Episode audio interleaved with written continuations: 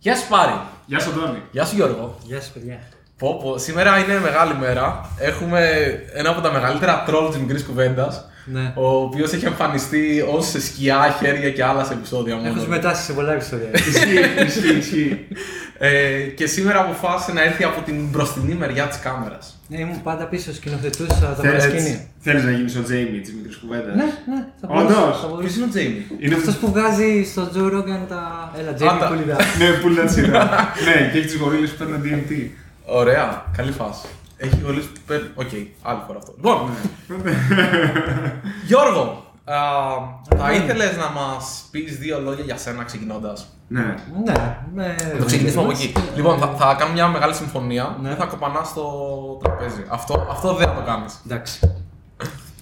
Ε, λοιπόν, εγώ είμαι ο Γιώργος. Ε, γνωριζόμαστε πολλά χρόνια. Ναι, ναι. Πάρα πολλά χρόνια. Είναι 11 χρόνια αισθάνομαι. Ναι, ναι, είναι. Να πω, να πω τέτοιο. Έχεις, έχεις υπάρξει μέγας χορηγός γραφείου Sourceless. Και εσείς. Και τώρα Ναι. έχετε να το αποδώσετε Ναι, με το ναι, παραπάνω, ναι, ναι, ναι. θέλω να πω. Σας έρχομαι στο, στο αναστατώνω όποτε Έτσι. θέλω. Αυτά είναι. Ήταν το, το γραφείο νούμερο 2. Νομίζω, ναι. Ήτανε μετά, είχαμε στην αρχή το. Με το- Θεά Ακρόπολη. Με Ναι, Θεά ναι, Ακρόπολη. ναι, ναι. Θεάρα Ακρόπολη. Στην αρχή είχαμε το corner case νομίζω. Ναι, και μετά ήταν Πρώτο, μετά αυτό. του Γιώργου. Μετά ήταν ένα άλλο ε, Ναι. στο κέντρο. Και μετά αυτό.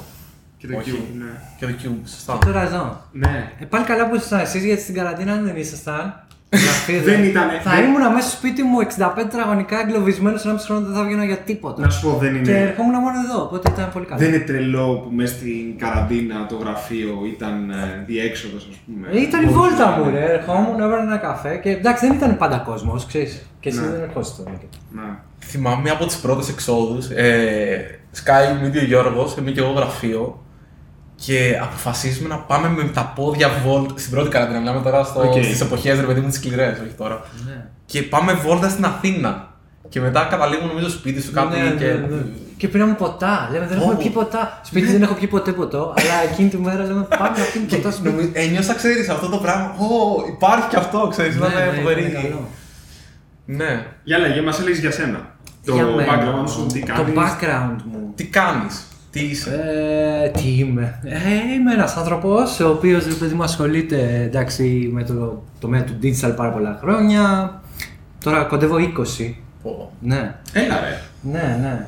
Ξεκίνησα ξέρω εγώ μετά το πτυχίο μου που τελείωσα κάπου με στρατό 2003 και έφτιαχνα ένα ψηλό websites τότε, ξέρεις, για να βγάζω τα προς το ζήνη, ρε παιδί μου. Ε, δεν ήξερα τότε όταν άρχισα να φτιάχνω websites, δεν ήξερα και κανένα developer επί προσωπικού να ρωτήσω οτιδήποτε, δεν υπήρχαν Stack Overflow και τέτοια και μόνος μου εκεί έσκαβα γιατί δεν είχα λεφτά και ήθελα να πάρω ένα-δύο χιλιάρικα για να επιβιώσω. Και μετά αυτό εξελίχθηκε ρε παιδί μου γιατί οι πελάτες μεγάλωναν κάπως και οδήγησε ξέρω εγώ να κάνω SEO, SEM, performance γενικά για το growth των websites. Γιατί έφτιαχνα ένα website και μετά βλέπα ότι ok, ήταν ένα project, τελείωσε, Ναι. είχε πολύ κόπο και back and forth. Ε, αυτό τώρα ξεκίνησε το 2010-2011 το έκανα full. Μετά μαζί που μπλέξαμε με mobile ad networks και mobile CRM και mobile apps. Εκεί κάπου γνωριστήκαμε νομίζω. Ναι, κάπου εκεί γνωριστήκαμε. Ε, οπότε είδα λίγο το κομμάτι του mobile ε, και μετά πέρασα σε διάφορα. ε, έκανα πάντα consulting σε διάφορα projects. Έτσι, ήμουν ελάχιστες στιγμές περιόδους στην καριέρα μου σε μια εταιρεία. Ίσως η μόνη κατά βάση να ήταν το eFood, ξέρω εγώ. Που έτσι λίγο πήγαμε, πήγα στην αρχή. Ε, είχες και το. Νομίζω τότε και, Και τους το- γιατρούς. Τι είχες τότε; Ναι, εντάξει, άλλα projects όμως, Ναι. όχι να δουλεύω σε εταιρεία. Όχι, ναι, ναι, ναι. Ναι. Ε, και 4-5 χρόνια εκεί στο eFood. Όταν εξαγοράστηκε, λίγο ξενέρωσα με τη. με τη φα- Γιατί είχα συνηθίσει startup, γίνονται πράγματα, κινούμαστε. Μιλάω κατευθείαν με τους decision makers. Ε, μετά όταν εξαγοράστηκε το eFood και μπήκε σε μια πολυεθνική τεράστια, δεν μου άρεσε καθόλου ας πούμε, το γεγονός ότι είχα μια ιεραρχία τεράστια που πρέπει να κάνεις navigate και ε, να ζεις μέσα σε αυτό το περιβάλλον. Έφυγα, από τότε πέρασα λίγο στο Forky και, και μετά κάνω μόνο consulting, γιατί έχω 4-5 projects συνήθως. Ε, ε, εγώ έχω να δηλώσω πάντως ότι όποια εταιρεία κουμπάζει μετά εξαγοράζεται. Δεν ξέρω τι, τι φοβερό κάνεις. Εγώ είπα να σε προσλάβουμε μόνο και μόνο για τη βιτρίνα. Αυτά είναι incognito. Άμα δεις, δεν λέω πουθενά που δουλεύω. Δεν ξέρω, γι' γι' αυτό δεν λέω. Δεν λέω λέω όμως ότι κάπου κάτι μαγικό κάνεις και μετά. ναι, έχω τύχει 2-3-4 εξαγορέ και αρκετά μεγάλες, αλλά εντάξει. Ναι. Και τώρα με το που έσκασε η καραντίνα, έτσι για να θα δώσω και ένα context, ε, κάπως παιδί μου, επειδή είχα κάτι projects, κάτι στο Dubai που εξαγοράστηκαν. και κάτι στο travel industry, βρέθηκα με το που έσκασε η καραντίνα, ξέρω εγώ, να σταματάνε αυτά τα δύο λόγω travel και λόγω της εξαγοράς. Την οποία την αγόρασε πάλι η ίδια η εταιρεία, βρήκα πάλι την Delivery Hero πάνω από το κεφάλι μου και δεν είχε νόημα.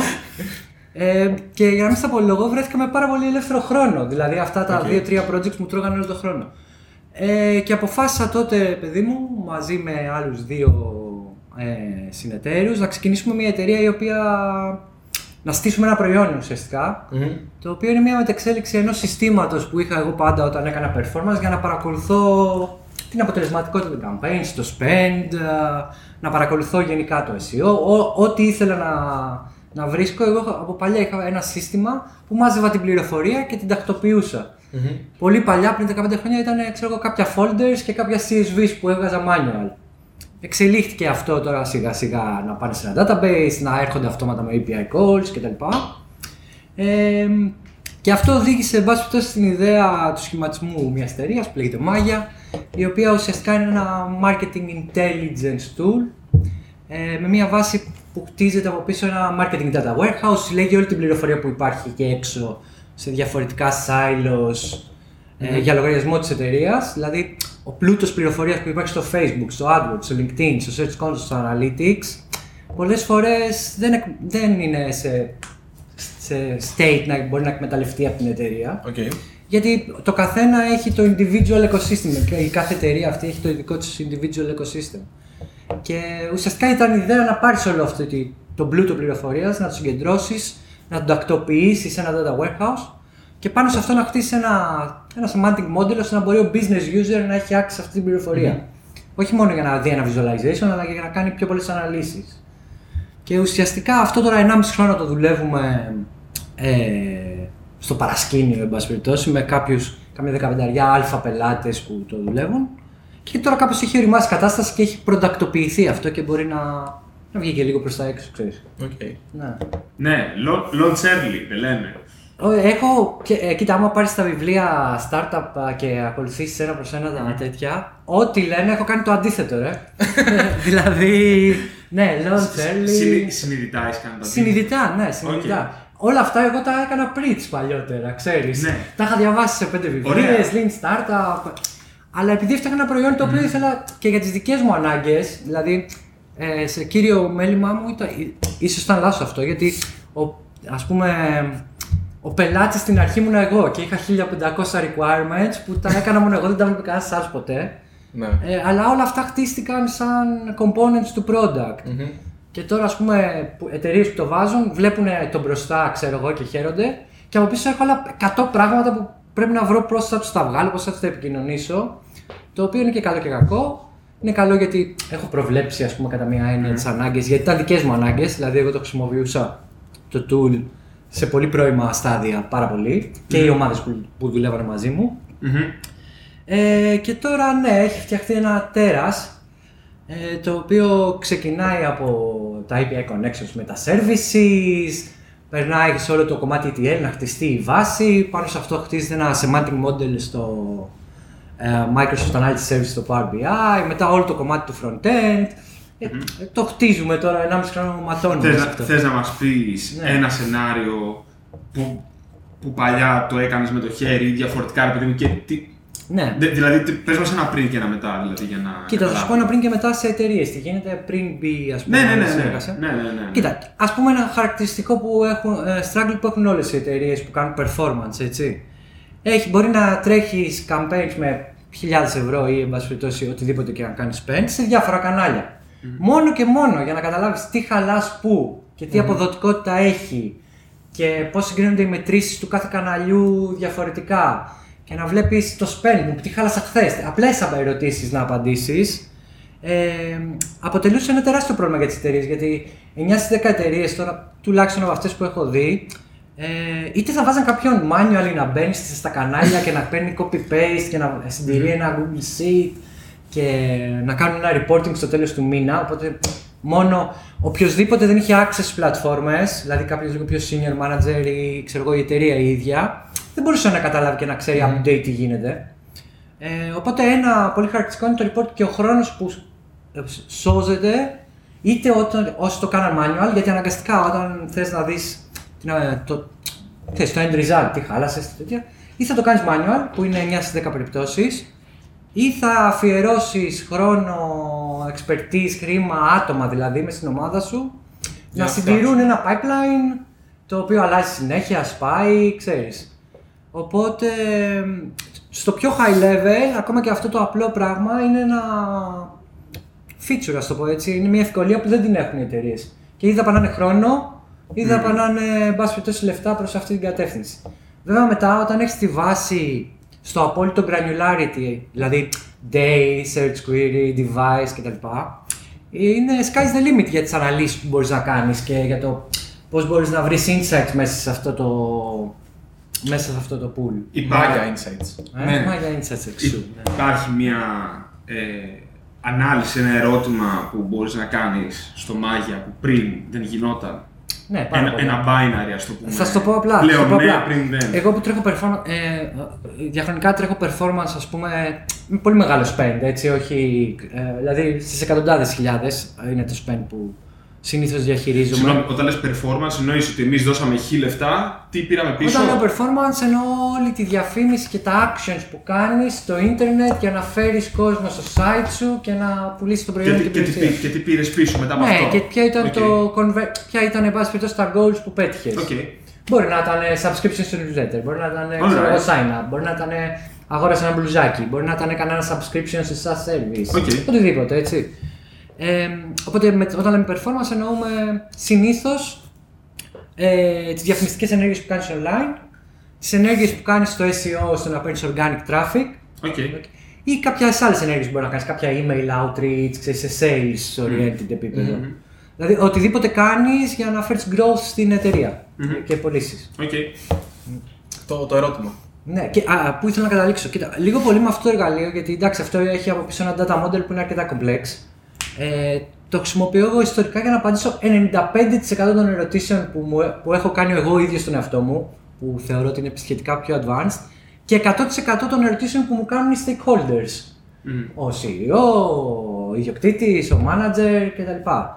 Οπότε κάπως, αν σε καλύπτει αυτή η απάντηση, ε, σου λέω, ιστορικά εγώ καλύπτω το 95% των αναγκών μου με ένα drag and drop και το 100% αυτό που μου ζητάνε. Δηλαδή, ό,τι μου ζητάνε μπορώ αμέσως σε 5 λεπτά ξέρω εγώ, να, το, να το βρω ας πούμε, σε επίπεδο reporting. Σε επίπεδο ανάλυσης μετά sky the limit. Δεν υπάρχει. Αφού Οκ. έχεις όλο το dataset και ουσιαστικά αυτό κάνει το Maya, ρε παιδί μου. Ουσιαστικά κάνει enable δύο, δύο πράγματα. Τους business analysts να μπορούν να δουν και να αναλύσουν τα δεδομένα. Οπότε είναι το ένα βασικό. Και το άλλο βασικό είναι όταν έχεις δομημένο structured ένα data warehouse, κάνεις enable και πιο automated πράγματα να κάνουν αναλύσεις πάνω στο dataset σου. Επειδή είναι μαζεμένα, επειδή είναι structured, επειδή υπάρχει ένα σχήμα που είναι well thought of, το έχουμε σκεφτεί εν πάση περιπτώσει και αναλύσεις. Οπότε, σε πρώτο βήμα κάνεις το business user που μέσα στις εταιρείες φαντάζομαι ότι ο business user μπορεί να μην έχει access στο Facebook. Αυτό Ναι. είναι πολύ σύνηθες. Να μην έχει access στο AdWords. Και αυτό που παίρνουν είναι, ξέρω εγώ, το, εν- το τιμολόγιο στο τέλος του μήνα. Οκ. Οπότε το Maya κάνει enable το business user και κάνει enable και τη μηχανή, ας πούμε, να βρει insights που δεν μπορεί ο άνθρωπος να τα βρει. Και εκεί πάμε. Δηλαδή, αυτή τη στιγμή στην αρχή ήταν η συζήτηση ότι φτιάχνουμε ένα dashboard tool, το οποίο στο δικό μου το μυαλό ποτέ δεν ήταν έτσι. Δηλαδή, δεν, έχω, δεν ήθελα ούτε καν να την ακούω τη λέξη dashboard. γιατί κατά βάση είναι ένα audit tool, το οποίο παρεπιπτόντως φτιάχνει και το dashboard θες. Οκ. Εντάξει.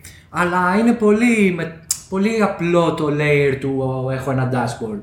Το θέμα είναι να μπορείς να κάνεις drill down κάτω, να κάνεις τις αναλύσεις, να το κάνεις customize αυτό στις δικές σου ανάγκες. Οπότε είναι ένα audit tool το οποίο ουσιαστικά η ιδέα είναι είτε οι άνθρωποι είτε αυτό που δουλεύουμε εμείς αυτοματοποιημένα να μπορείς να βγάλεις insights, να μπορείς να βγάλεις και actions. Δηλαδή το να μαζέψεις την πληροφορία Ε, είναι λίγο πολύ το παρελθόν, ξέρεις, να δεις τι γίνεται στο παρελθόν. Οκ. Οπότε υπάρχει το τώρα που πρέπει να καταλάβεις τι πρέπει να κάνεις και να κάνεις και προβλέψεις για το μέλλον. Αυτά τα πράγματα δεν γίνονται χεράτα.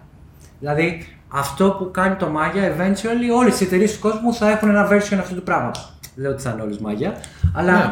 συν το χρόνο, ε, οπωσδήποτε θα πρέπει να υπάρχει ένα tool unification, γιατί το οικοσύστημα είναι πάρα πολύ complex. Ε, και γίνεται όλο και πιο complex. Ε, και επίσης υπάρχει πάρα πολύ διαφοροποίησης στο πού υπάρχουν δεδομένα που ενδιαφέρουν την εταιρεία, silos.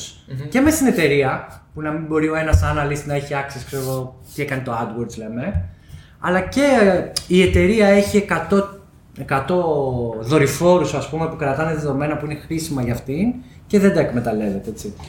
Ε, νο- νομίζω ότι έχει νόημα και έχει το ενδιαφέρον είναι ότι έχεις και πολλά διαφορετικά ε, personas ανθρώπων οι οποίοι Α, μπορούν να ναι. χρησιμοποιήσουν. Δηλαδή, μπορεί να έχεις όντως τον πολύ high level, ο οποίος απλά θέλει να δει ένα. Α, τι γίνεται; Έχεις ενδεχομένως τους analysts που μπορεί να κάνουν deep dive. Δηλαδή, επειδή έχω ζήσει στο εργαλείο δύο καραντίνες τώρα. Το έχεις δει να γεννιέται. ναι. δηλαδή, το θυμάμαι, ρε παιδί μου, όταν το συζητούσαμε πριν από κάνα ένα μισή χρόνο που ήταν το, απλά το stitched πράγμα από τα διαφορετικά Power BI και με διαφορετικές βάσεις αναπελάτη και τέτοια. Ναι. Τα- Μέχρι τώρα που είναι. Ναι, τώρα ας Κάπως πούμε product έχει market. μαζευτεί κάπως. Ναι. Εντάξει. Ε, κοίτα, το καλό είναι ότι από την αρχή είχα 10-15 πελάτες, τους οποίους τους λειτουργούσαμε semi-manually, ας πούμε. Δηλαδή υπήρχε κάποια υποδομή στο προϊόν, αλλά οτιδήποτε θέλαμε το κάναμε manually και κάπως από το feedback και από τις ανάγκες προσάρμοσαμε λίγο το, το, το προϊόν. Οπότε το πιο high level stakeholder είναι C-level που θέλει να δει τη χάλασα, που τα χάλασα σε κατηγορίες και την αποτελεσματικότητα. Ουσιαστικά αυτό είναι ένα tool που είναι τα MAM είναι αρκε- αρκετά καλό για το, για το CMO. Να παρακολουθεί όλο το κομμάτι του marketing και σε high level, αλλά να μπορεί να κάνει και drill down. Δηλαδή ένα dashboard που είναι static και δεν μπορείς να, να μπεις. να εξερευνήσεις Είναι η κορυφή του είναι το παγόβουνου πράγμα τώρα. που με εκνευρίζει περισσότερο από όλα. δεν, δεν μπορώ να το βλέπω. Δηλαδή δεν μπορώ να δω δεύτερη φορά ένα τέτοιο dashboard. Ποιο είναι στο digital marketing, υπάρχει κάτι που γίνεται κλασικά λάθος ή ένα ερώτημα το οποίο είναι σημαντικό αλλά δεν τίθεται συχνά από αυτούς οι οποίοι κάνουν digital marketing, δηλαδή έχεις δει κάποια patterns. Έχω δει κάποια patterns, ναι. Ε, Πολλές φορές 9 στις 10 εταιρείες δεν έχουν καταλάβει ποιοι είναι οι στόχοι τους πέρα από ένα πολύ high level πράγμα και δεν καταφέρνουν να το μεταφράσουν αυτούς τους στόχους σαν αρχικούς στόχους και δευτερεύοντες. Δηλαδή, σαν. Α, Για πες ένα παράδειγμα. Για παράδειγμα, εσύ έχεις, ένα, έχεις το source layer και είχες, ξέρω εγώ, ένα registration event. Ε, με το ζόρι θα μέτραγες αυτό. Ενώ η visit ε, μέτραγες αυτό σημαίνει το κάνω conversion, το έχω στα analytics, το έχω στα AdWords, το έχω στο Facebook, το έχω στο LinkedIn και όλοι οι αλγόριθμοι κάνουν optimize against that goal. Παρ' όλα αυτά υπάρχουν δεκάδες άλλα πράγματα που έχουν αξία όταν ένας χρήστης έρχεται στο site σου παρόλο που τελικά δεν έκανε registration και πληρωσε δευτερεύοντα goals. Οπότε ή δεν, είναι- οι, πολυ- οι περισσότερες εταιρείες είτε δεν ασχολούνται να έχουν ένα βασικό conversion, ακόμα και αυτό είναι θέμα, ή δεν έχουν, ε, που είναι λίγο πιο complex, αλλά όχι complex, λίγο πιο advanced, να βρουν ρε παιδί μου όλα τα γεγονότα που γίνονται στο site τους, τα οποία μπορούν να δώσουν μια δευτερεύουσα αξία και να κάπως να κάνουν classify το visit. Okay. Ότι αυτός, αυτό το visit που ξέρω εγώ διάβασε τρία άρθρα είναι πιο valuable από το visit που απλά ήρθε και έφυγε. Μπήκε και έφυγε εκεί. Ναι. Ή αυτός που έκανε sign up στο newsletter ή αυτός που πήγε στο pricing page. Οπότε ένα τέτοιο πιο ολοκληρωμένο measurement model συνήθως έχω δει σαν πρόβλημα. Και επίσης τεράστιο πρόβλημα ότι όλες οι πλατφόρμες έχουν διαφορετικές μετρήσεις, άλλα έχεις στο backend σου και κάπως δυσκολεύεσαι να ξέρεις ποια είναι η αλήθεια. Και αυτό ακόμα και σε ανθρώπους που δουλεύουν στο διπλανό γραφείο μπορεί η αλήθεια για μένα που δουλεύω στο AdWords να είναι μέσα εκεί, άλλη να βλέπει ο δίπλα μου στο Facebook, άλλη να έχει εταιρεία. Οπότε κάπως αυτό πρέπει να γίνει, να γίνει unify, να υπάρχει ένα vocabulary και κοινή... Κα- Εγώ έχω ζήσει ομάδες marketing οι οποίες μπορεί να κάνουν optimize το, δεν ξέρω, το ROI για παράδειγμα, Ναι. ενώ τελικά μπορεί το high level goal ας πούμε, μιας εταιρείας να είναι να αυξήσεις το μέσο καλάθι. Ε, good point. και πολλές φορές είναι η μετάφραση των requirements. Δηλαδή, μου έχει τύχει πολλές φορές να παίρνω request από CEO, ξέρω εγώ, προς μία κατεύθυνση, που άμα δεν το μετάφραζα εγώ στην ομάδα μου, ε, θα κάνουν άλλα πράγματα από αυτά που έπρεπε, ξέρεις. Ναι. Και άμα δεν το διήλυζα, ας πούμε, να καταλάβω τι χρειάζεται, ε, θα γινόταν ε, end result optimization προς άλλους, άλλες κατευθύνσεις. Και πολλές φορές ακόμα και το C-level είναι και το αντίστροφο πολλές φορές. Και το C-level να μην καταλαβαίνει ε, πώς να πραγματικά μεταφράσει το business request του σε marketing request. Δηλαδή μπορεί να θέλει growth, για ένα χαρακτηριστικό παράδειγμα. Όλοι θέλουν growth. Εντάξει, ναι. Εννοείται. Grow. Ναι. Ε, όταν κάποιος πει growth, θα γράψουμε καινούριους πελάτες. Να φέρουμε καινούριους πελάτες. Και να είναι αυτό το KPI. Καινούριοι πελάτες. Ε, και άμα του πεις αυτό σε ένα performance manager, μπορεί να σου φέρει καινούριους πελάτες και να είναι όλοι σκουπίδια. Ξέρω εγώ. Είναι όμως και λίγοι πελάτες. Είναι όμως καινούριοι πελάτες, ναι. Οπότε ξέρεις, ίσως να ήταν καλύτερο να φέρω πιο loyal πελάτες. Γιατί πιο αυτοί μεγάλα φέρνουν. accounts, Πιο ας μεγάλα accounts σε εσάς. Σκουπίδια πελάτες εννοείς αυτοί οι οποίοι κοστίζει πολύ να τους φέρεις στην ουσία. Παιδιά πελάτες, να ας πω στο, χα- που, εσύ που είσαι στο eFood. Ένας πελάτης που έρχεται με voucher, παίρνει Ναι. το voucher και δεν ξανάρχεται ποτέ. Ή ξέρω εγώ κάνει duplicate account για να κάνει άλλο ένα voucher. Acquisition είναι, αύξηση είναι, αλλά στο top level φαίνεται λίγο καλό. Αλλά ε, λίγο, δύο-τρία βήματα να πας παρεκάτω και να σκάψεις, φαίνεται πόσο τραγικό μπορεί να είναι και καταστροφικό.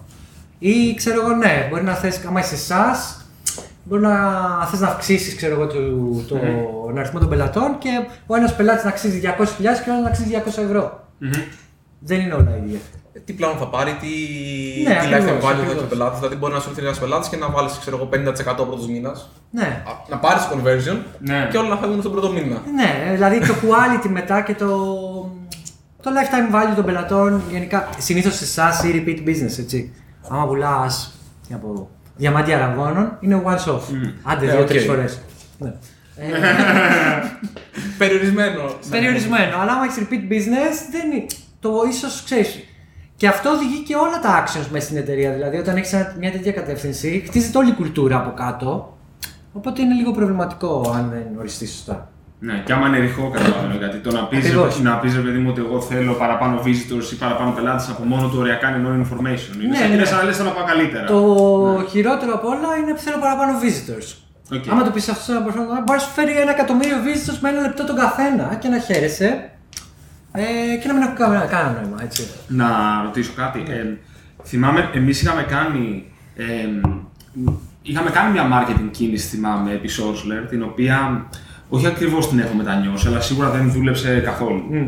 Ε, ε, ένα κλασικό, ένας κλασικός φόβος που είχα εγώ τότε ε, ήταν το... Χαλάσει αν- λεφτά. Πρώτο ναι, και το πότε θα έχω αποτέλεσμα. Ναι. Το πρώτο πες το να μην χαλάσω λεφτά επειδή είχ- δεν ήταν ε, ένα business ε, κερδοφόρο, αλλά ήταν ένα funded business, οπότε υπήρχε ένας κουμπαράς στην ουσία, οπότε Ναι, ναι. συγκεκριμένα μπορούσα να κάνω allocate. Αυτό ήταν, ήταν ένα περιορισμό που είχαμε, αυτά είχαμε. Και ο δεύτερος ήταν είχ- ο φόβος και η σκέψη και η αγωνία ότι, ωραία, πότε αυτό θα κάνει payoff και Ναι. πόσο πρέπει εμείς σαν εταιρεία να επενδύσουμε σε αυτό. Ε, Εσείς δεν επενδύσατε καθόλου και δεν είχατε growth. Klein. Ναι. Κλάιν, να σου πω πόσο επενδύσαμε. Ναι. 4 χιλιάρικα, αυτό ήταν. Ε, εντάξει, ναι, ωραία. Μπράβο. Για δύο μήνες. Ναι, αλλά άμα σκεφτείς το χρόνο που αφιερώσατε χωρίς να έχετε validated uh, assumptions από πελάτες. Γιατί για εσάς ήταν αυτό, είναι τεράστιο το κόστο ευκαιρίας, αν θες. Δηλαδή, εγώ μερικές φορές λέω τι budget έχουμε και πάντα λειτουργώ. Ξέρεις, σοκάρονται μερικοί που τους το λέω. Το budget είναι unlimited. Δεν Οκ. υπά- ναι, ό,τι, ό,τι και να κάνεις, αν μπορείς να καταφέρεις να στήσει μια διαδικασία που να σου φέρνει πίσω τα λεφτά που βάζεις σε ένα συγκεκριμένο χρόνο Συν ένα ευρώ. Συν ένα ευρώ. Σε, ε, σε, πολύ- να μην το γενικεύουμε πάρα πολύ, αλλά εν πάση περιπτώσει, αν μπορείς να επενδύσει λεφτά τα οποία σου φέρουν πίσω ε, σε κάποιο χρονικό διάστημα που είναι αποδεκτό, δηλαδή ξέρω εγώ, άμα είσαι repeat business, μέσα σε τρεις μήνε, ανάλογα με το cash flow σου. Μπορείς να τα φέρεις, δεν υπάρχει λόγος να έχεις limitation. Καταλαβαίνεις. ναι, όχι, δε- δεν το είπα εγώ καλά. Βεβαίως. Αυτό είναι κάτι το οποίο τρέχει ρε παιδί μου τακτικά. Ναι. Είναι σαν να πεις τι budget έχω για servers. Ναι. Είναι ένα μέρος του operations της εταιρείας. Ναι, να, ναι, εντάξει, να μπορώ να κάνω προφανώς, distribute το προϊόν μου. Πώς ξεκινάς να το χτίσεις αυτό, ποια είναι τα όρια. Δηλαδή, έχει νόημα εγώ να δίνω 100 ευρώ το μήνα σε Google Ads ή είναι πεταμένα λεφτά.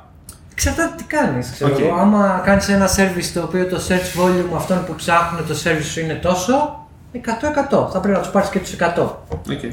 Ε, οπότε δεν υπάρχει ε, στάνταρ απάντηση. Απλά Silver bullet. στη δική σας την περίπτωση έτσι διε- ε, συγκεκριμένα είναι αν, ε, το κόστος των λεφτών που δεν βάλατε ήταν πιο μεγάλο. Μμ. Καταλαβαίνεις, γιατί θα είχατε πιο καλό validation. Προφανώς έχει τεράστιο ρόλο και ο τύπος της διαφήμισης. Τώρα αναφέρουμε σε διαφήμιση που έχει search intent, δηλαδή οι άνθρωποι που ψάχνουν ακριβώς αυτό το οποίο έχεις παράξει. Δηλαδή θα έπρεπε να δεις Ιντα, πώς τα λέτε, as a service. Okay. Ναι, ναι, ναι, ναι.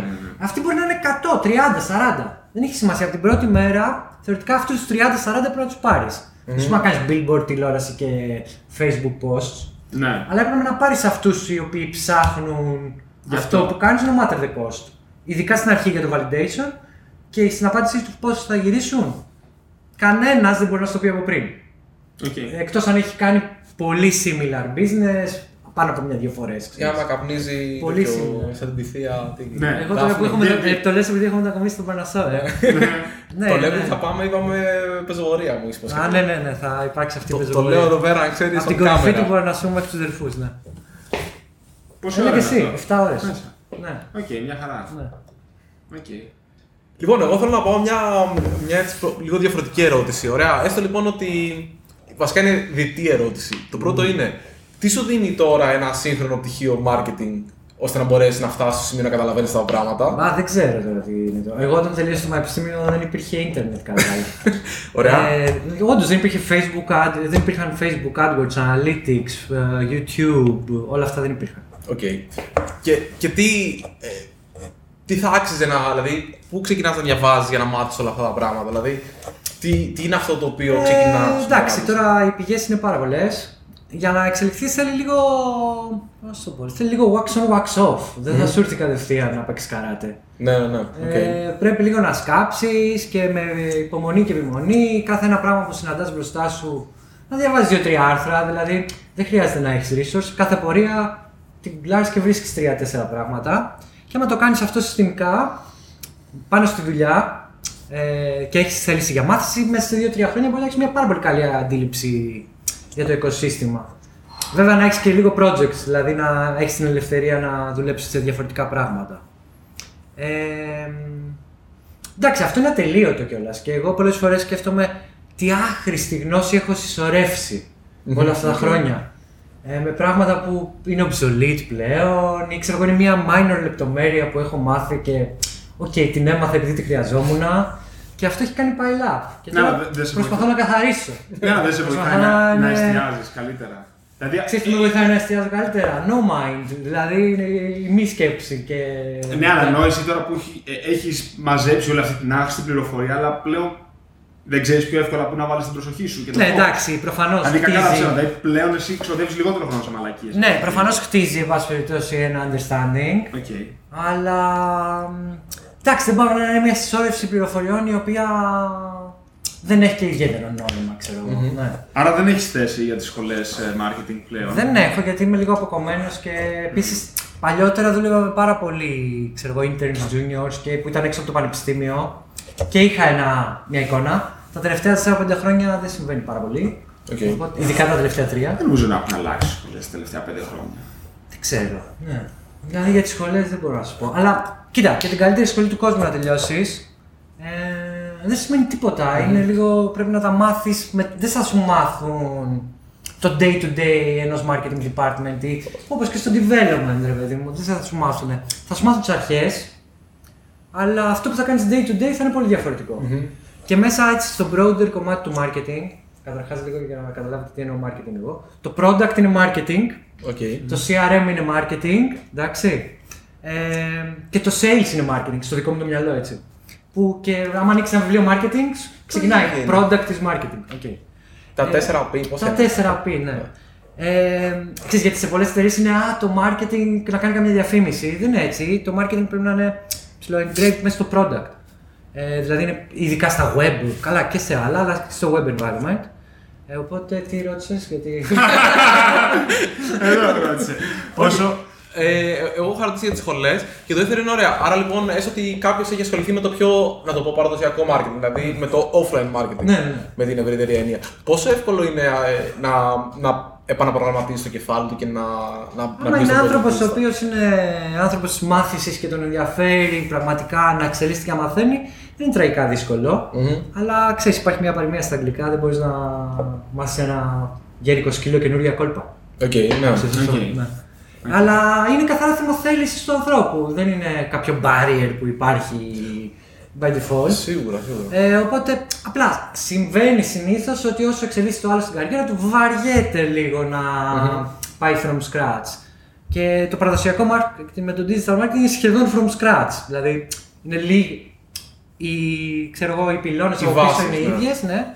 Αλλά όλο το development είναι λίγο διαφορετικό. Είναι 100% correlated με data, 100% correlated με experimenting A-B scenarios, που συνήθως ξέρεις πιο traditional πράγματα δεν τα κάνουν και αν τα κάνουν, τα κάνουν. Ε, ξέρεις, μισακά. Θα κάνουμε ένα πείραμα, αλλά ο Θεός να το κάνει πείραμα. Ναι. Το, εγώ το βρίσκω πάντα, το βρίσκα μάλλον πάντα πολύ πιο δύσκολο το, το τι marketing πρέπει να κάνεις στον φυσικό κόσμο. Γιατί έστω λοιπόν ότι εσύ θέλεις να, να δοκιμάσεις ποια βιτρίνα πουλάει καλύτερα. Αυτό για να το κάνεις σε ένα φυσικό κατάστημα. Σου φαίνεται ότι είναι πιο δύσκολο, αλλά αυτό Όχι. είναι πράγματα από τα οποία έχουν γίνει develop πρακτικές και μεθο- μέθοδοι και τέτοια και άνθρωποι οι οποίοι εξειδικεύονται σε αυτό πάρα πολλά χρόνια. Οκ. Δηλαδή δεκάδες χρόνια, μην πω εκατοντάδες. Δεκάδες χρόνια με iterations, προφανώς στο πιο επιστημονικό τους. Συν ότι είναι και λίγο ένστικτο εκεί. Λειτουργεί το ένστικτο γιατί δεν μπορείς να πεις τι θα έκανα εύκολα, τι θα γινόταν αν έκανα το άλλο. Μμμ. Οπότε ξέρεις, λειτουργεί το ένστικτο πιο πολύ. Ενώ στο digital μπορείς να δοκιμάσεις δύο-τρεις εναλλακτικές ταυτόχρονα. Ναι, ξέρω είναι, εγώ, ναι. είναι πολύ πιο φθηνό. Δηλαδή το να, το να βρεις μια landing page, το οποίο είναι η αντίστοιχη βιτρίνα, άμα το σκεφτείς. Ναι. Είναι, Είναι υπόθεση ναι, μέρας. Απλώς, ναι, επίσης οι landing pages έχουν αρχίσει πλέον κιόλας ειδικά και μοιάζουν πάρα πολύ μεταξύ τους. Δηλαδή, όπως οι βιτρίνες, δηλαδή, Ναι, ναι, έχεις βρει τι δουλεύεις στη βιτρίνα, ρε παιδί μου, και έχεις ένα συγκεκριμένο Ναι. μοτίβο. Υπάρχει πολύ λίγο experimentation εκεί. Αντίστοιχα, το βλέπεις ότι και στο web αυτό μειώνεται. Δηλαδή, Κοίτα. ξέρεις, πάνω αριστερά είναι η Ναι, φωτογραφία, αυτό με το δεξιά είναι η experimentation έχει ατάκα, και- call to action πράσινο. Πελάτες από κάτω. Ναι, testimonials. testimonials. Κουράζομαι. Είναι, είναι κουραστικό, ναι. Ναι. Ε, αλλά κοίτα. Εμένα αυτό που με εκνευρίζει πάρα πολύ λίγο έτσι παρένθεση. Δεν, Μπράβο, εκεί. αμυδρός- Τα ωραία, τα ωραία. Ε, τα άκυρα experiments. Δηλαδή, επειδή υπάρχει Μπράβο. ένα. Επειδή μπορώ. επειδή μπορώ και επειδή διάβασα πέντε άρθρα και επειδή it's the thing to do, θα κάνω ένα experiment το οποίο δεν μπορείς να μετρηθεί. Δηλαδή δεν έχεις και κάτι να σκεφτείς. Οκ, πώς το με... ποιος θα είναι το outcome, ουσιαστικά έτσι. Δηλαδή όταν είναι πολύ παραγωγικοί οι λόγοι που παίζουν ξέρω, εγώ, για την απόφαση κάποιου τι θα κάνεις σε ένα website, αλλάζεις ξέρω εγώ μια, πα- ένα χρώμα, λέω τώρα ένα παράδειγμα ενό κουμπιού και το κάνεις A/B test και νομίζω ότι έχει νόημα αυτό το πράγμα. Και σε πολλές εταιρείες το έχω δει πολλοί άνθρωποι και εντάξει με το δίκιο τους γιατί προσπαθούν να πάνε προς Μα εκεί. η Amazon αλλάζει το μέγεθο του κουμπιού για να δει ποιο δουλεύει καλύτερα. Ναι, ε, η διαφορά εκεί πέρα είναι στο volume του, data, του dataset. Εντάξει, πόσο πιο μεγάλη είναι η Amazon από Και μένα. η Google έχει 15 διαφορετικά χρώματα μπλε στο link, ξέρω εγώ. Κάτι τέτοιο, ναι, ένας μύθος. Ότι και καλά είχαν τεστάρει 40, 15, δεν θυμάμαι, διαφορετικά χρώματα στο, ε, στο linked, ε, Wow, okay. Στο Ναι, href ναι, ναι. linked ε, column. Αλλά αυτό άμα έχεις billion dataset που κάθε μέρα Μπορεί να βγάλεις κάτι. ίσως κάτι βγάλει. Όταν έχεις χίλιους πελάτες με διαφορετικά intent δεν έχει κανένα νόημα. Ε, Καλά, αυτό είναι φοβερό γιατί δυστυχώς έχω συναντήσει αρκετές φορές το, το A-B testing για το A-B testing. Δηλαδή, ε, όταν ε, με, μας, ε, η ακατονόμαστη αγο- μα αγόρασαν την ακατονόμαστη εταιρεία σου, δεν είναι τελείω. πρώην εταιρεία σου, ναι. Ε, βρέθηκα μπροστά στο πρώτο CRO department που είχα συναντήσει, γιατί μέχρι τότε ήταν πιο μικρά τα πράγματα. ε, conversion rate optimization. Conversion Rate Optimization. Οι οποίοι δουλεύανε με όλε τι χώρες, ξέρω εγώ, και στέλναν και ένα report τι κάναμε. Ναι. Και ήταν ένα 30 σέλιδο, ξέρω εγώ, στο οποίο έβλεπες ότι σε κάθε ένα τεστ μιλάμε για πάρα πολλές εργατοώρες. Design, development, thinking. Όπως- Και ένα προς ένα τα έβλεπε και. Εγώ ρε παιδί μου από πριν έλεγα ε, αυτό είναι σίγουρα καλύτερο. Ξέρεις, αυτό είναι σίγουρα καλύτερο. 95% περιπτώσεις ήταν ένα άχρηστο πείραμα. Οκ. Να ρωτήσω κάτι. Εντάξει. Εσύ για... έλεγες ότι είναι καλύτερο επειδή ήξερες κάποιες αρχές, ρε παιδί μου. Δηλαδή, Επειδή ήταν- ήταν λίγο αυτονόητο, ξέρεις. Όχι, δηλαδή, ναι, ναι, ε, δεν σου λέω τώρα να πάρεις κάποιον από τον δρόμο, αλλά οποιονδήποτε έπαιρνες και άμα το δείχνε σε ένα team 10 experts, οι 9,5 θα σου λέγανε εντάξει, κάνε αυτό. Αυτό. Ναι. Ωραία, για, για να. Εγώ θα πω λίγο πιο πίσω. Αλλά υποτίθεται ότι το concept πίσω από αυτό είναι valid να στείλει μια κουλτούρα of ex- experimentation, έτσι.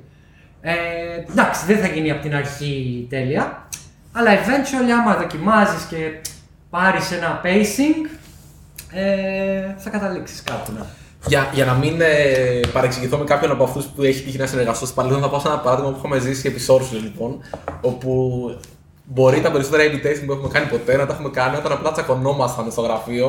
Ο Ναι. Πάρης, ξέρω εγώ, ας πούμε, για παράδειγμα, για να το θέσω απλά έλεγε θέλω κίτρινο παπάκι, εγώ έλεγα θέλω μαύρο. Ναι. Οπότε Ας εκεί το πέρα τεστάρουμε. ναι, θα το τεστάρουμε. δηλαδή, μιλάμε. ναι, Το, ξέρεις, το, το απλά το A/B testing που το κάνω για να δείξω ότι είμαι δεν έκανε μεγαλύτερο traffic τοπικό. καν. ναι, Δηλαδή δηλαδή. δεν ερχόταν άνθρωπος στο site που λέει ο λόγος. Όχι, η αλή- όχι, είχε, είχε traffic το site. Ε, Subscribers εντάξει, δεν ναι, είχε. ναι, ναι. Είχε traffic, αλλά ήταν άνθρωποι που ερχόντουσαν για κάτι blog post και κάτι τέτοια. Ναι. Αυτά Ναι. πήγανε πολύ καλά. Το content μας ήταν πολύ καλό. Ακόμα και τώρα, ναι. Ε, Πάντως, όντως αυτό θεωρώ ότι είναι. μ, Και εγώ έχω αρχίσει να το καταλαβαίνω ότι είναι μαλακία να πεις ότι ωραία, μαζευόμαστε δύο άνθρωποι και λέμε τέλεια, τι χρώμα παπάκι θα βάλουμε. Κοίταξε. Ναι. Και δεν μπορούμε, ρε παιδί μου, να αποφασίσουμε, Α, ωραία, θα το τεστάρουμε. Φαντάζομαι και εγώ ότι μάλλον πρέπει να υπάρχει μια πιο, δεν ξέρω να το πω, επιστημονική λογική πίσω από αυτό, αλλά το ότι, OK, θέλουμε να πετύχουμε αυτό. Ναι, Και βλέπουμε δύο διαφορετικούς δρόμους που ο κάθε ένας έχει pros και cons. ναι. Δεν είναι το ότι Α, εγώ σκέφτηκα αυτό γιατί ξύπνησα μπρούμητα και εσύ σκέφτηκες αυτό επειδή ξύπνησαν άσχελα και πάμε να το τεστάρουμε. Πρέπει, πρέπει να υπάρχει κάποιο rational. Ναι, δεν, όταν καταλαβαίνουμε, υπάρχει κάποιο rational, δεν ναι. καταλαβαίνουμε ποια είναι η βαρύτητα του καθενός. Ακριβώς. Όπως επίσης επικό A/B testing, στο οποίο δεν έχεις αποφασίσει από πριν τι θα μετρήσεις για το αν πέτυχε ή όχι. Ε, ναι, ναι. Ναι, τους subscribers Σε γενικά. βάση, βλέπεις ρε παιδί μου, Ωραία. κάνεις ένα A/B Είναι και testing. πολύ δύσκολο να αναγνωρίσεις. Δεν είναι τόσο απλό να πεις τι θα μετρήσω. Ξέρεις, γιατί ε, δεν, είναι, δεν μπορείς να έχεις πάντα την οριμότητα και το, βι- ε, ξέρω, εγώ, την αντίληψη να δεις από τι άλλα πράγματα επηρεάζεται αυτό που. Το metric μπορεί να επηρεάζεται από 1500 πράγματα. Μαζί σου, αλλά θεωρώ ότι άμα κινήσει ένα A/B testing και δεν πεις από την αρχή τι θέλω να Ε, βελτιώσω, αυτό είναι σίγουρο. ναι. είναι 99% σίγουρο ότι Αυτό είναι όποια επιλογή σου αρέσει περισσότερο θα βγει σωστή. Γιατί θα βρεις ένα metric ή ένα συνδυασμό με metrics τα οποία θα πούνε Ναι, Α, ναι, ναι. βελτιωθήκανε. Εντάξει. Ε, Α, όπως Πολλά το- είπαμε για A/B testing. Δεν... Υπάρχει, υπάρχει κάποιο A-B test που έχεις κάνει και θεωρείς ότι ήταν σωστό και μπορείς κάποιος να μας το πεις; Δηλαδή, θέλαμε, Όχι, δεν υπάρχει αυτή τη στιγμή να πω κάτι. Δηλαδή, όχι ότι δεν έχει γίνει, απλά δεν. ή αν μπορείς να μας περιγράψεις ένα παράδειγμα του τι θα ήταν ένα valid A-B testing για την Ένα γνώμη σου. valid A/B testing. Εντάξει, μια μαλακία είπαμε. είναι Κάτι ότι- το οποίο ρε παιδί μου έχει, όπως- αυτό που είπε ο Αντώνης είναι ε, critical. Από πλήν έχεις ορίσει και έχεις σκεφτεί με, με αρκετές εναλλακτικές που μπορείς να έχεις στο μυαλό σου ποια είναι τα metrics τα οποία θα επηρεαστούν. Μμ. Ε, να, φέρν, να μπορείς να έχεις τη δυνατότητα να φέρνεις traffic εκεί πέρα που έχει το ίδιο intent. Δηλαδή, άμα κάνεις split test και στο ένα στέλνεις και εγώ display advertising στο search, δεν γίνονται αυτά. Ε, είναι προβληματικά. Ναι. Οκ. Αυτά με τα A/B test. Δεν έχω κάτι άλλο να πω για τα A/B test. Δεν είναι και η ειδικότητά μου η αλήθεια είναι. Σας είπα το μισό. Εντάξει, όχι, ρε παιδί μου, απλά είχε. Όχι, δεν τα μισώ, Νομίζω απλά ήταν καλό να το κατάλαβα. Εντάξει, έχει περάσει η μόδα τους. Όχι, δεν νομίζω. Θα συνεχίσει αυτό πολύ. Απλά θα γίνεται όλο και πιο αυτοματοποιημένο. Δηλαδή, κάπως όλο το, το input που βάζει ο χρήστης να είναι μόνο εκεί που χρειάζεται πραγματικά το cognition του ανθρώπου για να διαλέξει. Ε, θα προχωρήσει και θα γίνεται και πιο αυτοματοποιημένο. Και τώρα είναι πανεύκολο να φτιάξεις, καταλαβαίνετε. Με optimize λες και όλα Ναι, αυτά τέτοια που πας και το πράγματα. βάζεις. Και σε Δεν, websites. δεν επιβαρύνουν μωρέ τις σελίδες αυτά πολύ. Τι θα πει βαρύνο στο, στο σβέρκο του τηλέφωνου. Αργεί ρε παιδί μου, δεν δεν- Αργεί δεν- να δεν- λοντάρει λίγα δευτερόλεπτα, ναι, εντάξει. Ναι. Λίγο ένα. Ναι, αργεί. Εντάξει, όλα αυτά έχουν. Το... Γι' αυτό έχει και σημασία πάντα να χρησιμοποιήσει εργαλεία τα οποία όντως. Υποτίθεται το κάνεις και μετά κάνεις launch το, το Το σωστό, successful ναι. uh, version. ναι. Μμμ. Οπότε είναι πα- Α, παραδικό. δεν τρέχει για πάντα το A/B testing. Μέχρι να βγει το νούμερο που θέλεις. Εσύ θέλει. Δεν τρέχει. Ωραία, ωραία. Ε, ωραία. Να φύγουμε δηλαδή από το A/B Να testing. φύγουμε από το Εντάξει, test. εντάξει, Δεν εντάξει. ξέρω και εντάξει. γιατί πήγαμε εκεί. Ε, Είπα πράγματα που με εκνευρίζουν.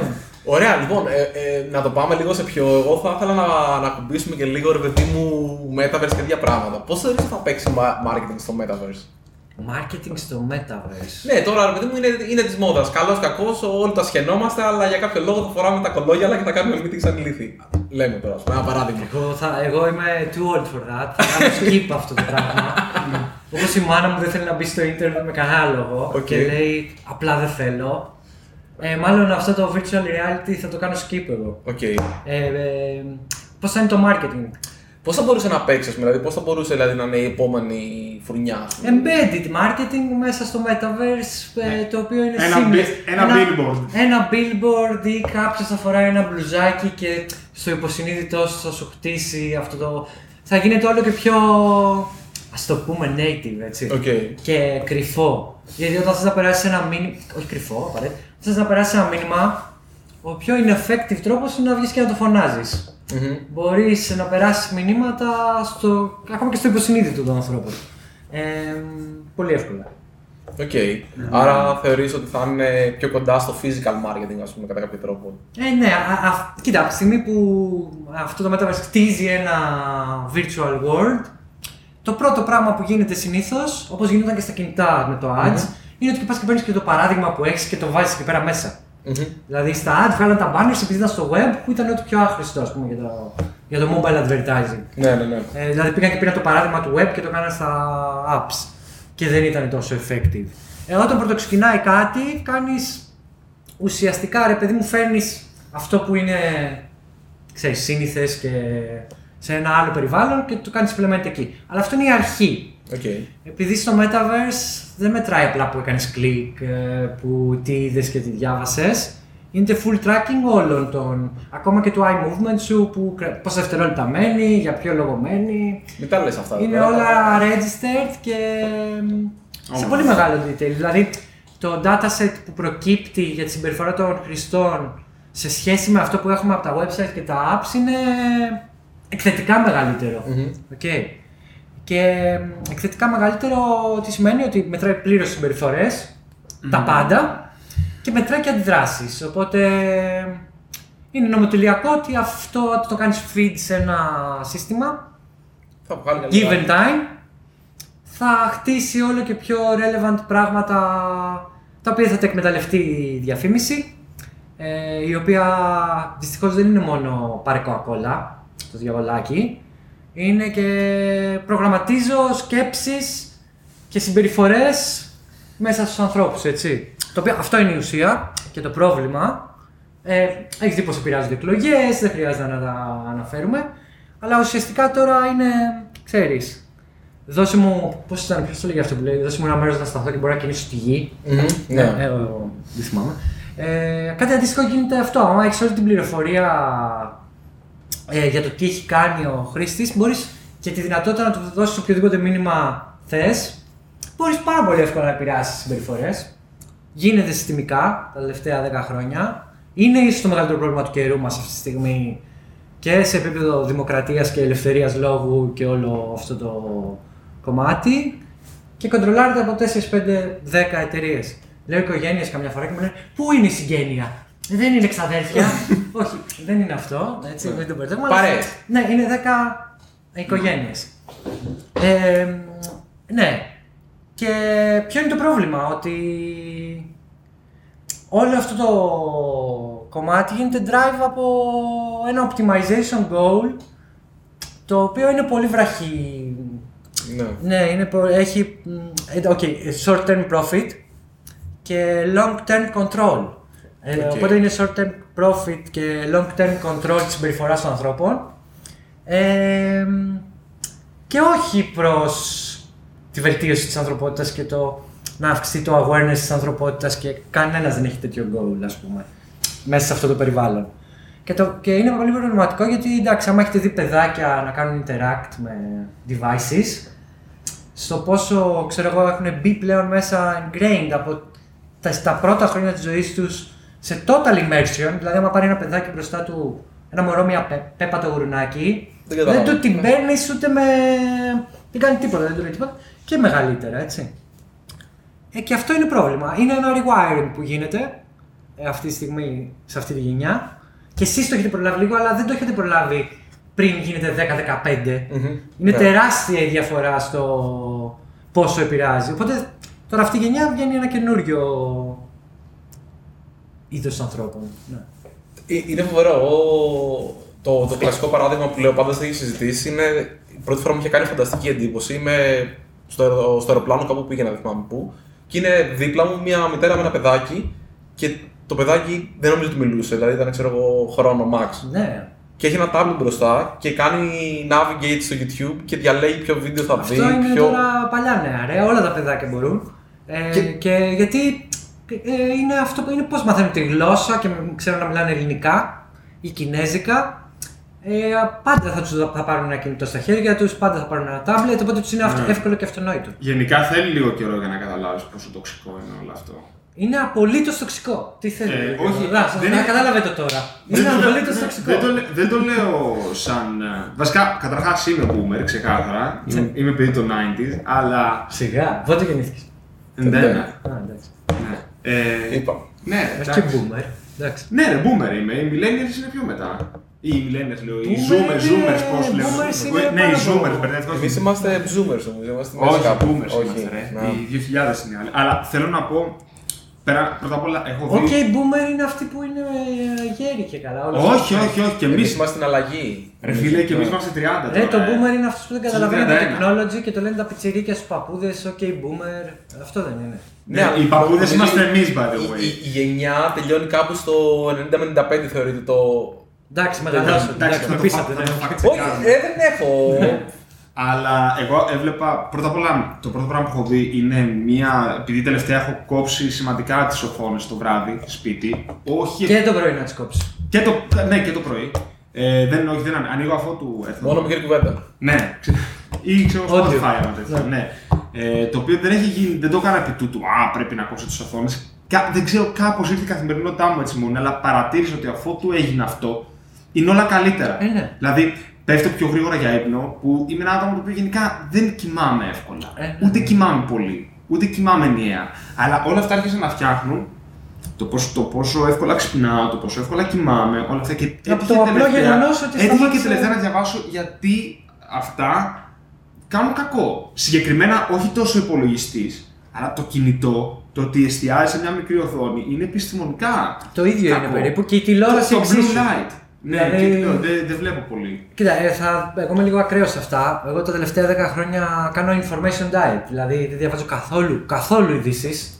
Καθόλου εγώ, αλλά τηλεόραση. Κατά λάθος. Ε, οπότε κάπως και έχω κάνει και ένα super clean up σε οποιοδήποτε feed, έχω, έχω κόψει Instagram, έχω κόψει σχεδόν τα πάντα και όπου έχω feed είναι super clean.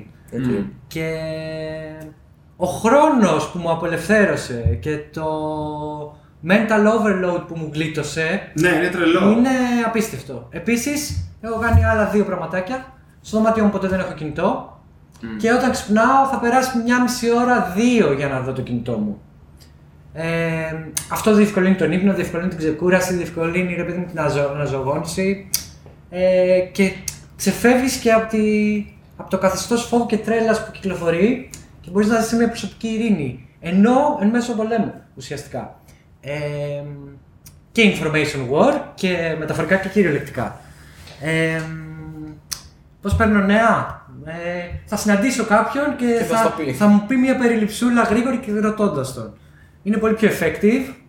Γλιτώνεις και όλη την προπαγάνδα και γλιτώνεις πάρα πολύ το, φο- το fear. Of missing out. Το, φ- ε; Fear of όχι το missing out. FOMO, όχι το FOMO. Ναι, καλά, το FOMO είναι το πρώτο level που πρέπει να ξεπεράσεις. Φεύγει εύκολα σχετικά. Αλλά ρε παιδί μου, γλιτώνεις όλη την κουλτούρα του φόβου.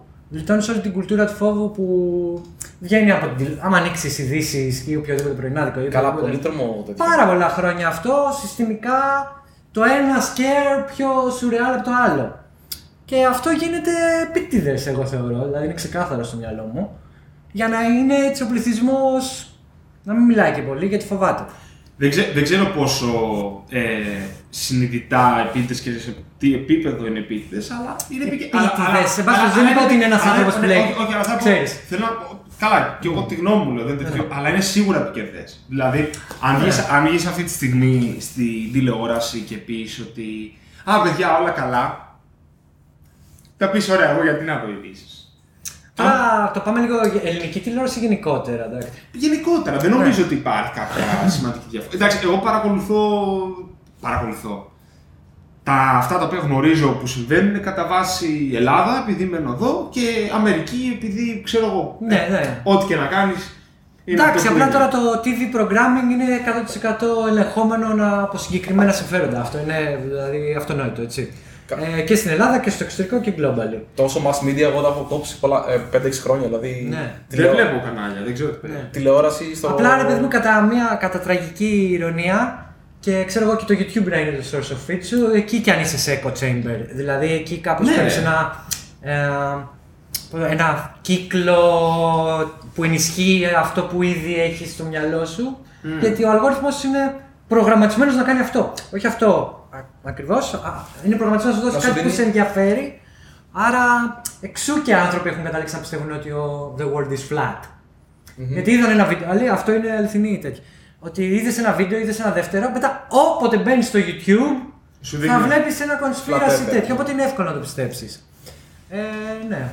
Πάντως αυτό με το. Conspiracy theories, τι πιστεύετε; Θα σου πω κάτι να το κάνει έτσι και θα επανέλθω. Ε, ε, Τέλος πάντων, άκουσα ένα που είναι σχετικά επίκαιρο με το οποίο Elizabeth. Ε, εγώ, εγώ θα σου πω ότι γενικά το θέμα του Deco Chamber θεωρώ ότι είναι πάρα πολύ σημαντικό. Και ο τρόπος που εγώ προσπαθώ να το το τέτοιο είναι ότι προσπαθώ να ακολουθώ άτομα στο Twitter που είναι ο βασικός μου source of information, ας πούμε, που δεν συμφωνώ καθόλου μαζί τους. Ναι. Οπότε κάπως να.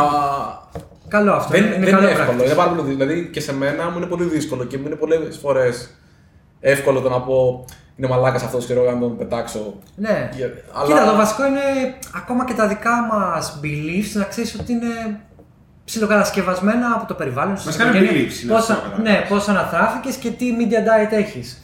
Ε, ξέρεις, είναι πολύ δύσκολο να πας above that. Είναι, είναι Δεν είναι ζόρι. ακατορθωτό, αλλά χρειάζεται μια συνειδητότητα. Τι, τι ρώτησες; Όχι, εδώ ο Γιώργος ρώτησε για κονσπάρες. Α, κονσπίραση θήρωση. Λοιπόν, ε, άκουσα ένα καινούργιο που λέει ότι ο Πούτιν δεν είναι ο Πούτιν και ότι έχει πεθάνει και αυτός είναι ένας, ε, ένα αφαιρέφωνο Σαν το αλανό Χάρισον κοινιάς. από τους Beatles. που- Ναι, ναι, ναι, ναι. ναι. Σας χάρης ποιος ήταν. Ναι, και εντάξει. ο Λέμι και ο Χάρισον. Ε, Και, α, ε, ε, Άκουσα ένα ωραίο Κοίτα. που λέει τα conspiracy theories είναι male astrology. Πώς οι γυναίκες Ναι, ναι, ναι. ε, Να σου πω. έχουν ενδιαφέρον περισσότερο με την Κοίτα, αστρολογία; τα true, τα αληθινά conspiracy theories είναι αυτά τα οποία κανένας δεν μπορεί ποτέ να τα αποδείξει. Ναι, και Γιατί το, αυτά, αυτά είναι τα αυτά και είναι το τα- μεγαλύτερο conspiracy theory για μένα, μάλλον Ναι. πάνω σε αυτό, είναι ότι πιστεύω εγώ τουλάχιστον ότι μέσα σε αυτά υπάρχουν αλήθειες οι οποίες έχουν δημιουργηθεί άλλα conspiracy theory για να τις θάψουν.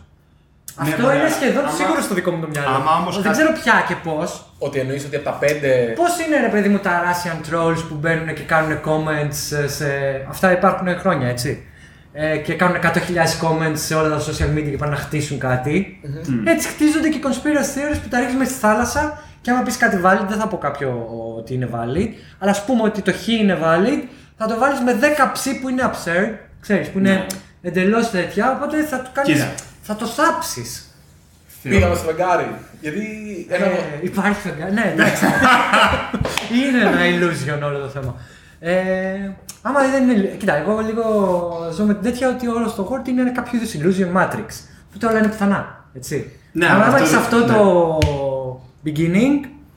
Δεν ξέρω. Κοίταξε, θα σου πω. Εμένα προσωπικά τα, κο- οι θεωρίες συνωμοσίας οι οποίες είναι οι αυθεντικές που δεν μπορούν να αποδειχθούν δεν με ενδιαφέρουν. Γιατί δεν. Τι θα να πει πω. αυτό; Ρε παιδί μου, ωραία, για παράδειγμα, ε, τις ε, πυραμίδες τις φτιάξαν εξωγήινοι, λέω. Τα- Ωραία.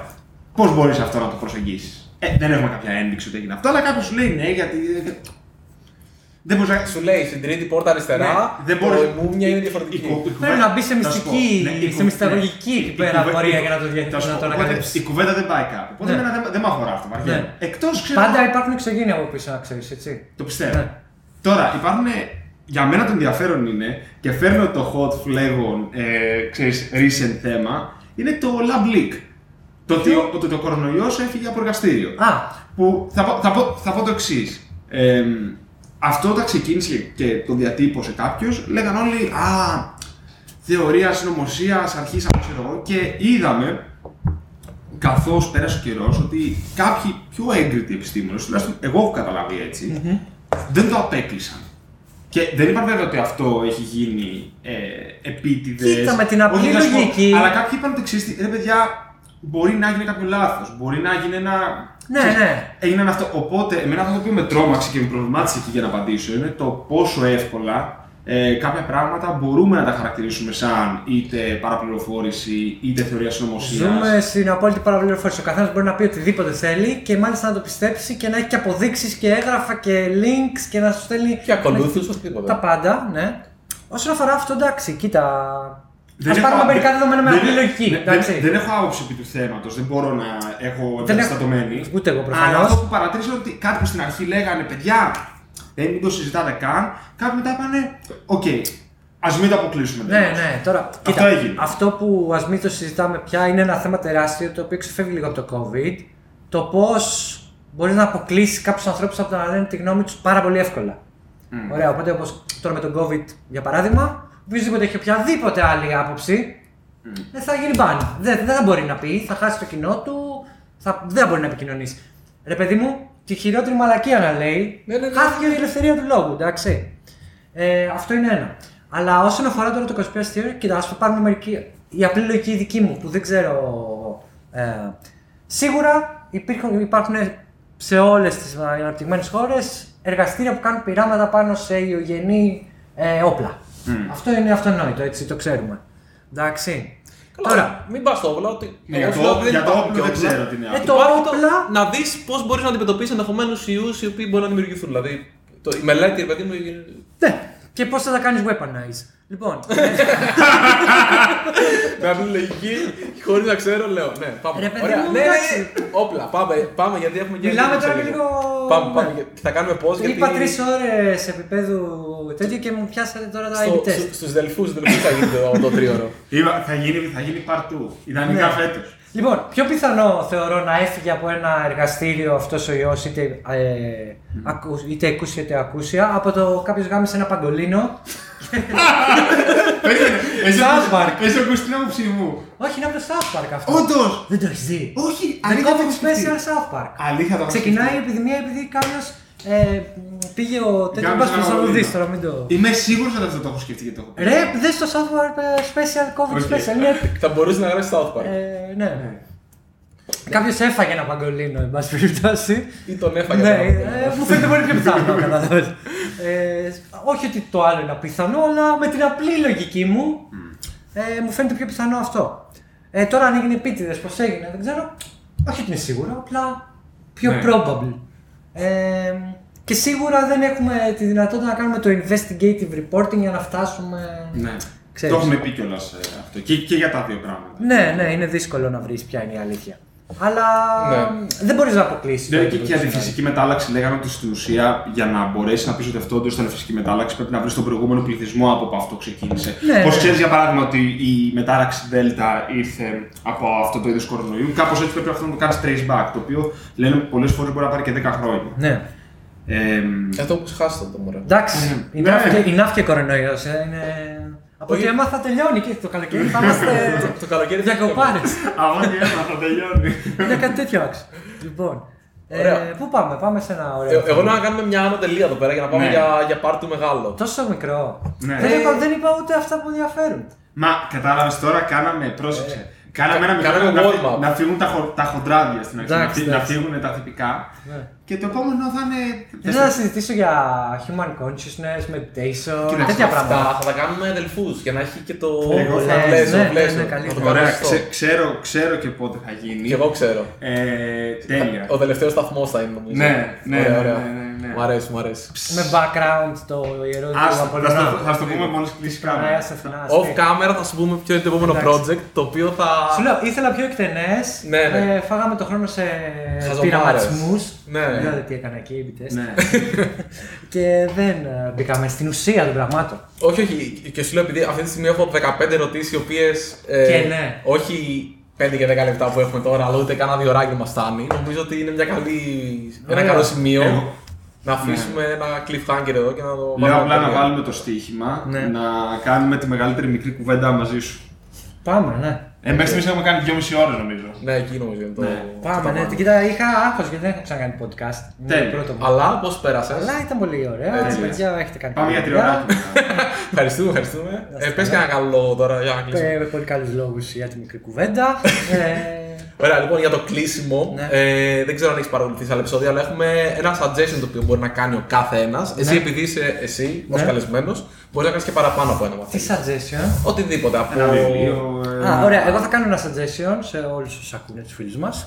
Τέλεια. Ε, να ασχοληθούν με το διαλογισμό Οκ. ε, και να, βάλουν, ε, να αρχίσουν να σκέφτονται αυτό το πράγμα, ρε παιδί μου, πώς μπορεί να επηρεάσει τη ζωή τους και να αρχίσουν να κάνουν μια απλή πρακτική διαλογισμού η οποία θα τους βοηθήσει να είναι πιο και στο κέντρο τους και να εξελιχθούν σαν άνθρωποι. Αυτό. Έχεις να δώσεις κάποιο resource πάνω στο διαλογισμό να ξεκινήσουν. Ε, μ, κοίτα, είναι πολύ ποικιλέ. Είναι πάρα πολλές οι μέθοδοι. Θα χρήζει επεισοδίου. Αλλά ας αρχίσετε να το ακούσεις αυτό. Ξέρεις ότι μερικές φορές στο σύμπαν, μόλις αρχίσεις να ψάχνεις, σου στέλνει αυτό που χρειάζεσαι. Ε, οπότε, άμα αρχίσεις να ασχολείσαι με αυτό, ε, γιατί ο κάθε άνθρωπος έχει πολύ διαφορετικά. Εμένα, ας πούμε, μου αρέσει ο καθιστικός διαλογισμός Zen, ξέρω εγώ για παράδειγμα. Οκ. Ή γιόγκα. Άλλοι θέλουν πιο δυναμικά πράγματα. Υπάρχουν δεκάδες τρόποι. Ε, αλλά εκεί μέσα στο, στην αναπνοή και στην παρατήρηση ε, μπορείς να βρεις θησαυρό. Συγγνώμη. Κάτι καίγεται, παιδιά. Ναι, δεν ξέρω. Οκ. Ναι. Αυτό ήταν το suggestion μου για εσάς και Τέλειο. για τους ακροατές. Ευχαριστούμε. Ε, Πάρη, έχεις κάτι; Ε, ναι, βεβαίως. Ε, θα προτείνω το βιβλίο το οποίο διαβάζω τώρα το πρωί. Για πες. Λοιπόν, είναι, είναι ένα βιβλίο, θα ακουστεί αστείο, είναι του Μάθιου Μακόναχη και Ναι. λέγεται Green Lights, το οποίο είναι ε, στην ουσία τα ημερολόγια του. Μμμ.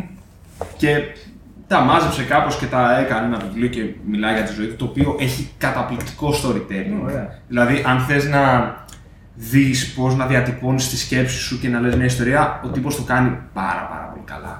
Ωραία. Γράφει, γράφει εξαιρετικά.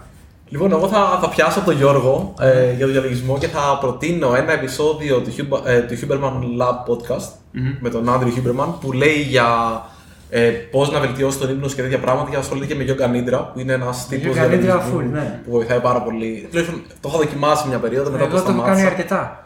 Και Είναι ήταν πολύ ενδιαφέρον. Οπότε θα. Δεν θυμάμαι ακριβώς πώς λέγεται το επεισόδιο, το βρω, το βάλω κάτω στην ε, περιγραφή. Ναι. Οπότε αυτό θα πρότεινα εγώ.